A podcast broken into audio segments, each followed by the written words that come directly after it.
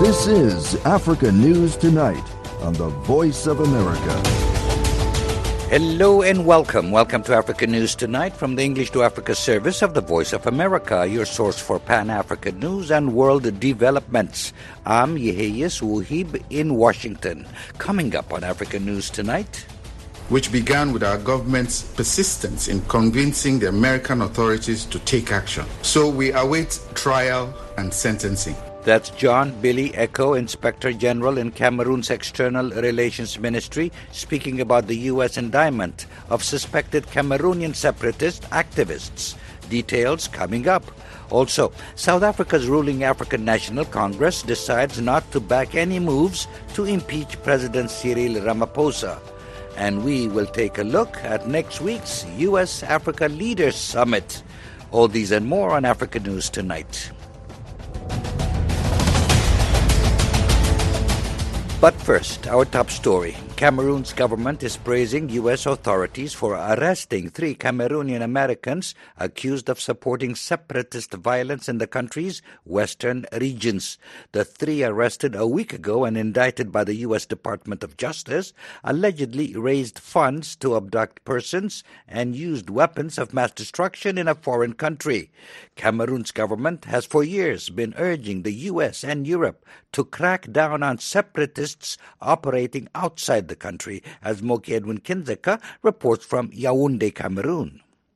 Cameroon says it feels relieved by the U.S. Department of Justice decision to indict people suspected of supporting violence in Western Cameroon, where government forces have been battling separatist groups for five years. John Billy Eko is Inspector General in Cameroon's External Relations Ministry. He says the arrest of the three Cameroonian born U.S. citizens indicates the U.S.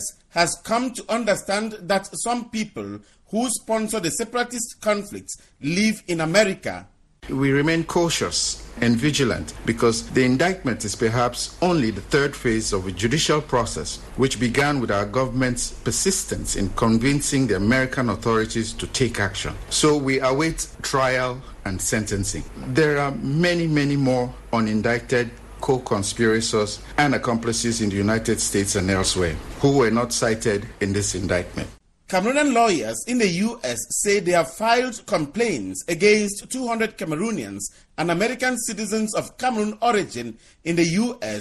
who are suspected accomplices to separatist violence.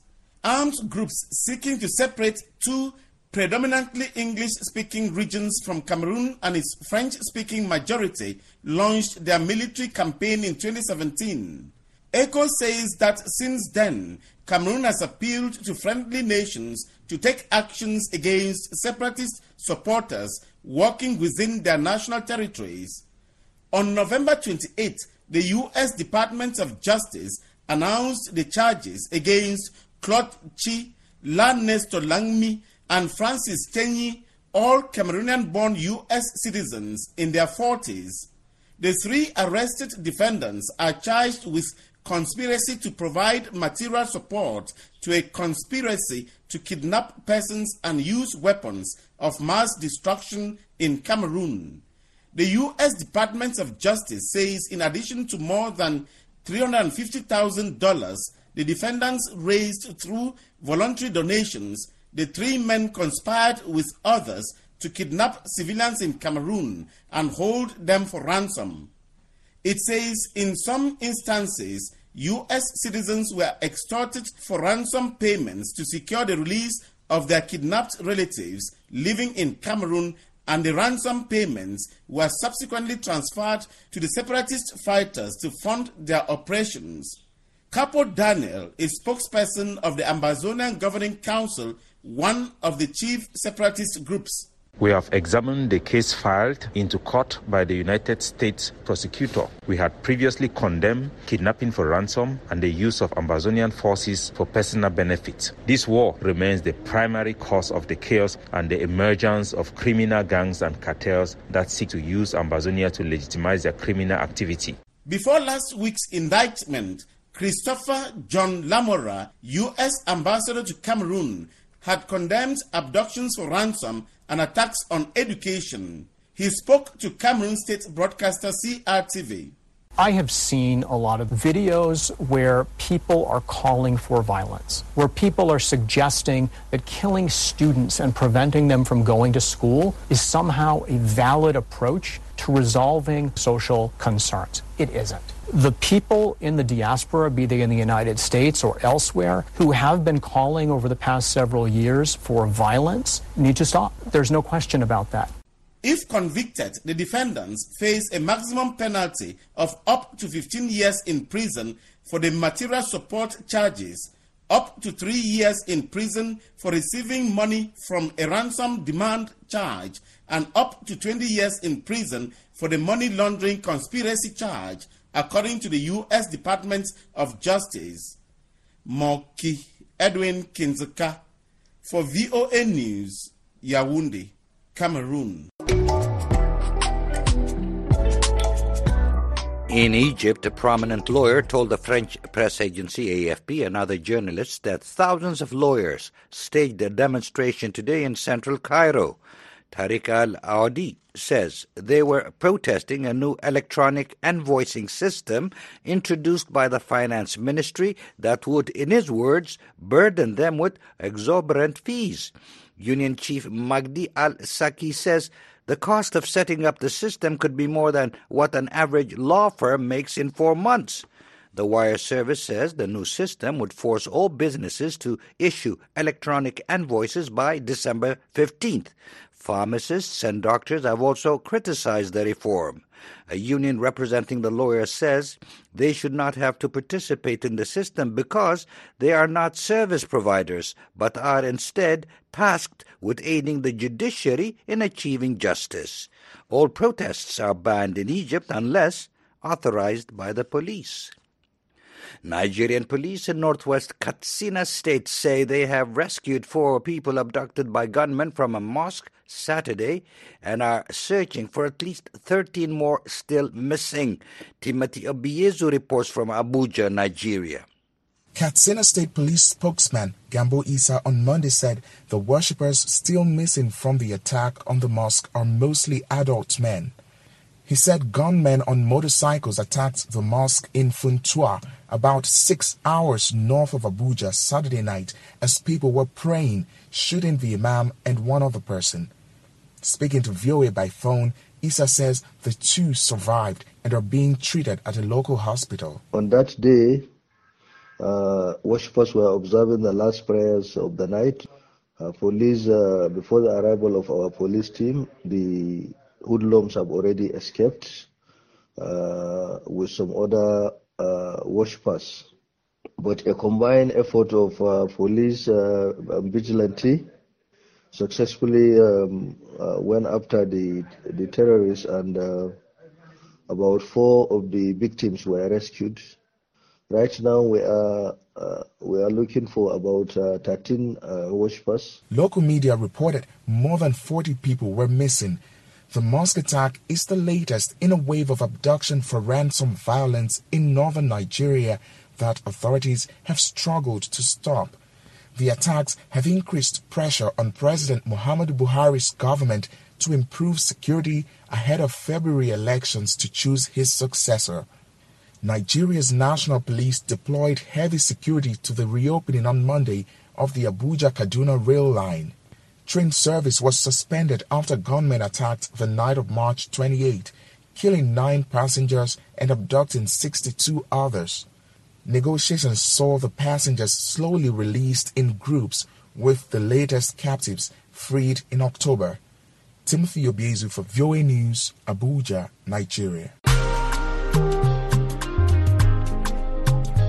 The National Executive Committee of South Africa's ruling African National Congress, ANC, has decided that President Cyril Ramaphosa should remain president of the country and the party, despite a recent report that found that he probably violated the Constitution. The ruling party's highest decision making body resolved that, since Ramaphosa has challenged the report in the Constitutional Court, the party rejects the report and its members will oppose it in Parliament. Thuso Khumalo has the story from Johannesburg. The resolution of the ANC's National Executive Committee has cleared the way for Cyril Ramaphosa to seek a second term as the party's president in the elective Congress in 10 days. Paul Mashatile, the party treasurer general and acting secretary general, informed the media about the National Executive Committee's decision. Once the report is taken on review and Parliament is going to debate it, as the ANC, we will vote against it. Uh, we will vote against the report, so that was agreed. So we're not going to to note the report, but we will not uh, we will not support it. Parliament will meet Tuesday to discuss the independent panel's report on Ramaphosa. The panel last week reported that Ramaphosa might have violated the constitution and the law in his handling of a theft of more than half a million dollars from his game farm in 2020. Opposition members have made it clear they want Ramaphosa impeached for the scandal. While the ANC has directed its members to vote against setting up an impeachment committee and any actual impeachment, several senior party members have called on Ramaphosa to step aside. That raises fears they might vote with the opposition. Outside the ANC's executive meeting, party members are divided on the decision. Philemon Mapulane, an ANC member and Deputy Minister of Communications, fully supports the decision. The report is basing its findings and recommendations on speculations, on innuendos, on hearsay evidence. This report has been discredited. When members of the ANC go and vote in Parliament, they must vote and reject this report. But another party member, Carl Niehaus, is strongly opposed to National Executive Committee's decision. He has a serious prima facie case to answer. Ramaphosa now must answer that case. He must not drag the African National Congress and our country into the cesspit with him. Therefore, he should have had the political consciousness to resign from president of the African National Congress and also as president of the country. The country now awaits Parliament to decide the way forward. If the opposition gets its way, a parliamentary committee will be formed to investigate and make recommendations on the issue. If it recommends impeachment, then Parliament will sit and vote on the impeachment. However, if the ANC gets its way, its caucus will block the formation of the impeachment committee, an action which could trigger a series of court cases. Thuso Khumalo for VOA News, Johannesburg. You're listening to African News Tonight on the Voice of America. I'm Yeheyes Wuhib in Washington. West African leaders have agreed to a regional force to fight Islamist rebels and intervene in the event of a coup. The president of Economic Community of West African States, Omar Alieu Touray, told journalists Sunday that the decision to enhance the fight against terrorism and restore constitutional order would restore security architecture in the region. The French press agency AFP says defense chiefs will discuss more on a planned force, including its funding in late January. Mali, Guinea, and Burkina Faso have experienced military coups over the past two years. They, as well as neighboring Niger and countries south of the Gulf of Guinea, have also been fighting Islamic rebels. Next week, dozens of leaders from African nations will be in Washington for the U.S. Africa Leaders Summit. A few days ago, my colleague Vincent Makori sat down with Dana Banks, Special Assistant to the President and Chair of the U.S. Africa Leaders Summit. They discussed the goals of the summit and the major issues facing the United States' relationships with African governments. In this excerpt from their conversation, Banks starts by talking about the format of the summit. The summit will be held over the course of three days uh, in upcoming weeks, uh, from December uh, 13th through the 15th. Um, it's President Biden's chance to uh, to welcome and engage broadly with the continent uh, and discuss issues of shared priorities as well as lifting up opportunities that are um, that are bound in our partnership with the continent. So, uh, over the course of those three days, there will be various sessions, official sessions, and fora. Uh, and the third day will be the actual Leaders' Day, uh, where the, the heads of state and heads of delegation will have a chance to exchange with the president, with the vice president, with members of the cabinet on some of these key issues, yeah. uh, including uh, food security as well as strengthening our uh, cooperation in the multilateral arena. Uh, and really, that day will start off with uh, the most important sort of, I think, framing about our relationship is how the continent has put forward their aspirations and their goals under the Agenda 2063 document, the Africa We Want, uh, and how we as the United States uh, can help meet our partners to achieve yeah. those goals while working on both regional and global uh, challenges and lifting up opportunities. Mm. Now, Africa is a huge continent. How did you go about choosing which leaders to invite mm-hmm. and who will be there up to this point? Who can we confirm? Well, I'm pleased to report that as of today, um, we have uh, confirmation from all 50 of the invitations that President Biden uh, extended. That's 49 uh, uh, countries and the chairman of the African Union, Moussa Faki. Uh, so, in developing the rubric for the invitations, which really follows in line uh, to a great extent from uh, what we've done in what was done in 2014, uh, but we really, you know, took the lead of, of, our African partners in the African Union, and we've invited uh, countries or invitations were extended to countries uh, who are in good standing with the African Union. So currently, you know, there are four countries who have been suspended by the AU. They were not extended invitations, uh, and uh, two countries, one of which uh, we do not recognize as the United States, and then one with whom we do not share full uh, diplomatic relations. So, mm-hmm. And that really falls in line with what we've done in 2014. Yes. And that leads to actually the question when it comes to, you know, some of those who have not been invited, mm-hmm. but still many Africans will be looking at those coming to the United States and saying, well, uh, some of these countries mm-hmm. have a record, a very poor record of human rights. Mm-hmm. Uh, how have you ensured that that doesn't become an, kind of a, a dark side to these invitations? Look, I think we, you know, need to just acknowledge that um, as partners, we're not always going to agree on things. We're not always going to uh, uh, support uh, some of the actions that our, our partners take. But it is important in these relationships to discuss them, to meet, to talk about them face to face. And that's what this summit is the opportunity to do um, to talk about those challenges while also acknowledging that Africa as a continent, our African partners from around the continent um, are integral to uh, addressing some of these defining challenges of our era, whether it's on climate change, health security, uh, food security, infrastructure. Uh, all of these um, really uh, global challenges are inherent and need the partnership of, of, our, of our African partners on the continent. So mm-hmm. that, that is the goal of uh, of the summit to be able to talk about things that we don't necessarily agree on, but also how we can cooperate in areas that we do. Mm-hmm. Well, that was Dana Banks, the U.S. chair for the U.S. Africa Leaders Summit. She was speaking with Africa 54 managing editor Vincent Makori. Next year, Zimbabwe hosts the biggest annual conference in Africa on AIDS and STIs organized by the Society for AIDS in Africa. The event rotates to different countries each year and last was in Zimbabwe in 2015. From Harare, reporter Kudzai Zinavashe has the details. Zimbabwe President Emmerson Mnangagwa welcomed the return of the conference on AIDS and sexually transmitted infections.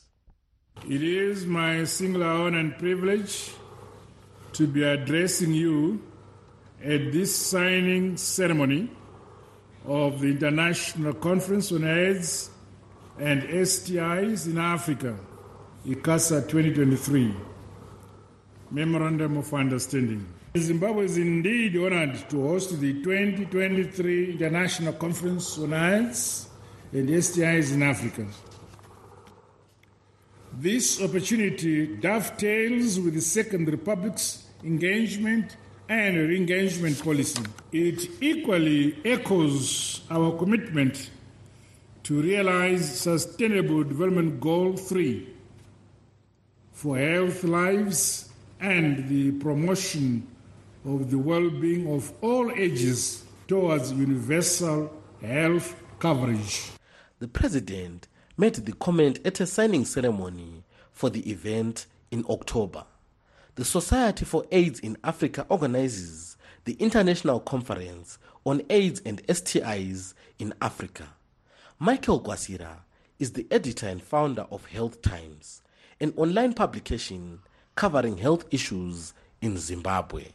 On the health side, it also gives us an advantage as Zimbabwe to interact with other countries and also, you know, just get to learn how other set other countries are progressing in as far as HIV and AIDS and STIs is concerned here in Africa. And also the fact that this is going to be an African event. A number of African countries failed to attend the International AIDS Conference in Canada due to visa issues. This is an opportunity for us as Africans to converge as Africans because we share the same problems with in, in as far as HIV and AIDS is concerned, and there won't be any visa hiccups. God knows Homwe is a marketing consultant specializing in tourism he says the industry is likely to benefit from massive bookings for the event, including companies that handle what he referred to as MICE.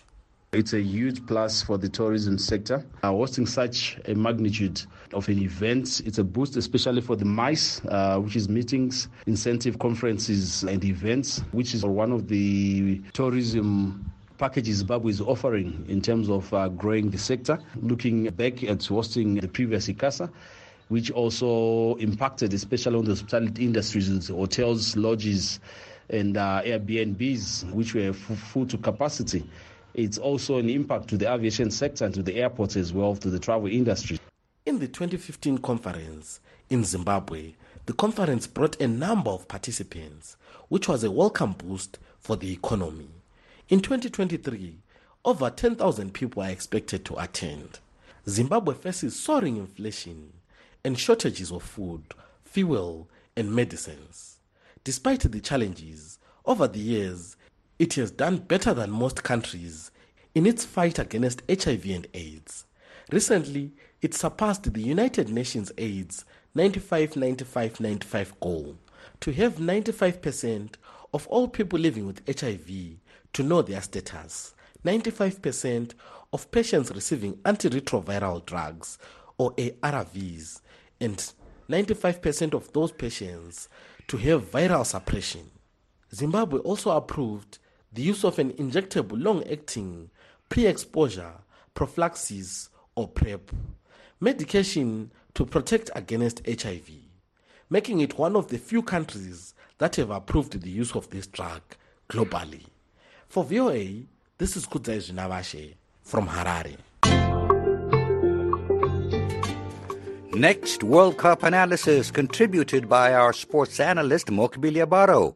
Over the weekend, on Saturday, the Netherlands defeated the United States 3-1 and Argentina beat Australia 2-1. Both winning teams will play each other on Friday, December 9th. On Sunday, France defeated Poland 3-1 and England beat Senegal 3-0. Both very strong performances by the winning teams and they will play each other on Saturday, December 10th. In our games for today, Japan and Croatia ended in a penalty shootout after both teams could not score the winning goal in extra time after being tied 1 1. Croatia wins 3 1 in penalties after Japan missed three penalties. And Brazil plays South Korea later on today for either team to make it to the knockout phase. As for the games coming up tomorrow, it will be Morocco versus Spain and Portugal versus Switzerland. Both games will prove to be exciting as all teams have been playing well in the group stages and we do not know what to expect. The winners of both those games will also face off against each other in the next round.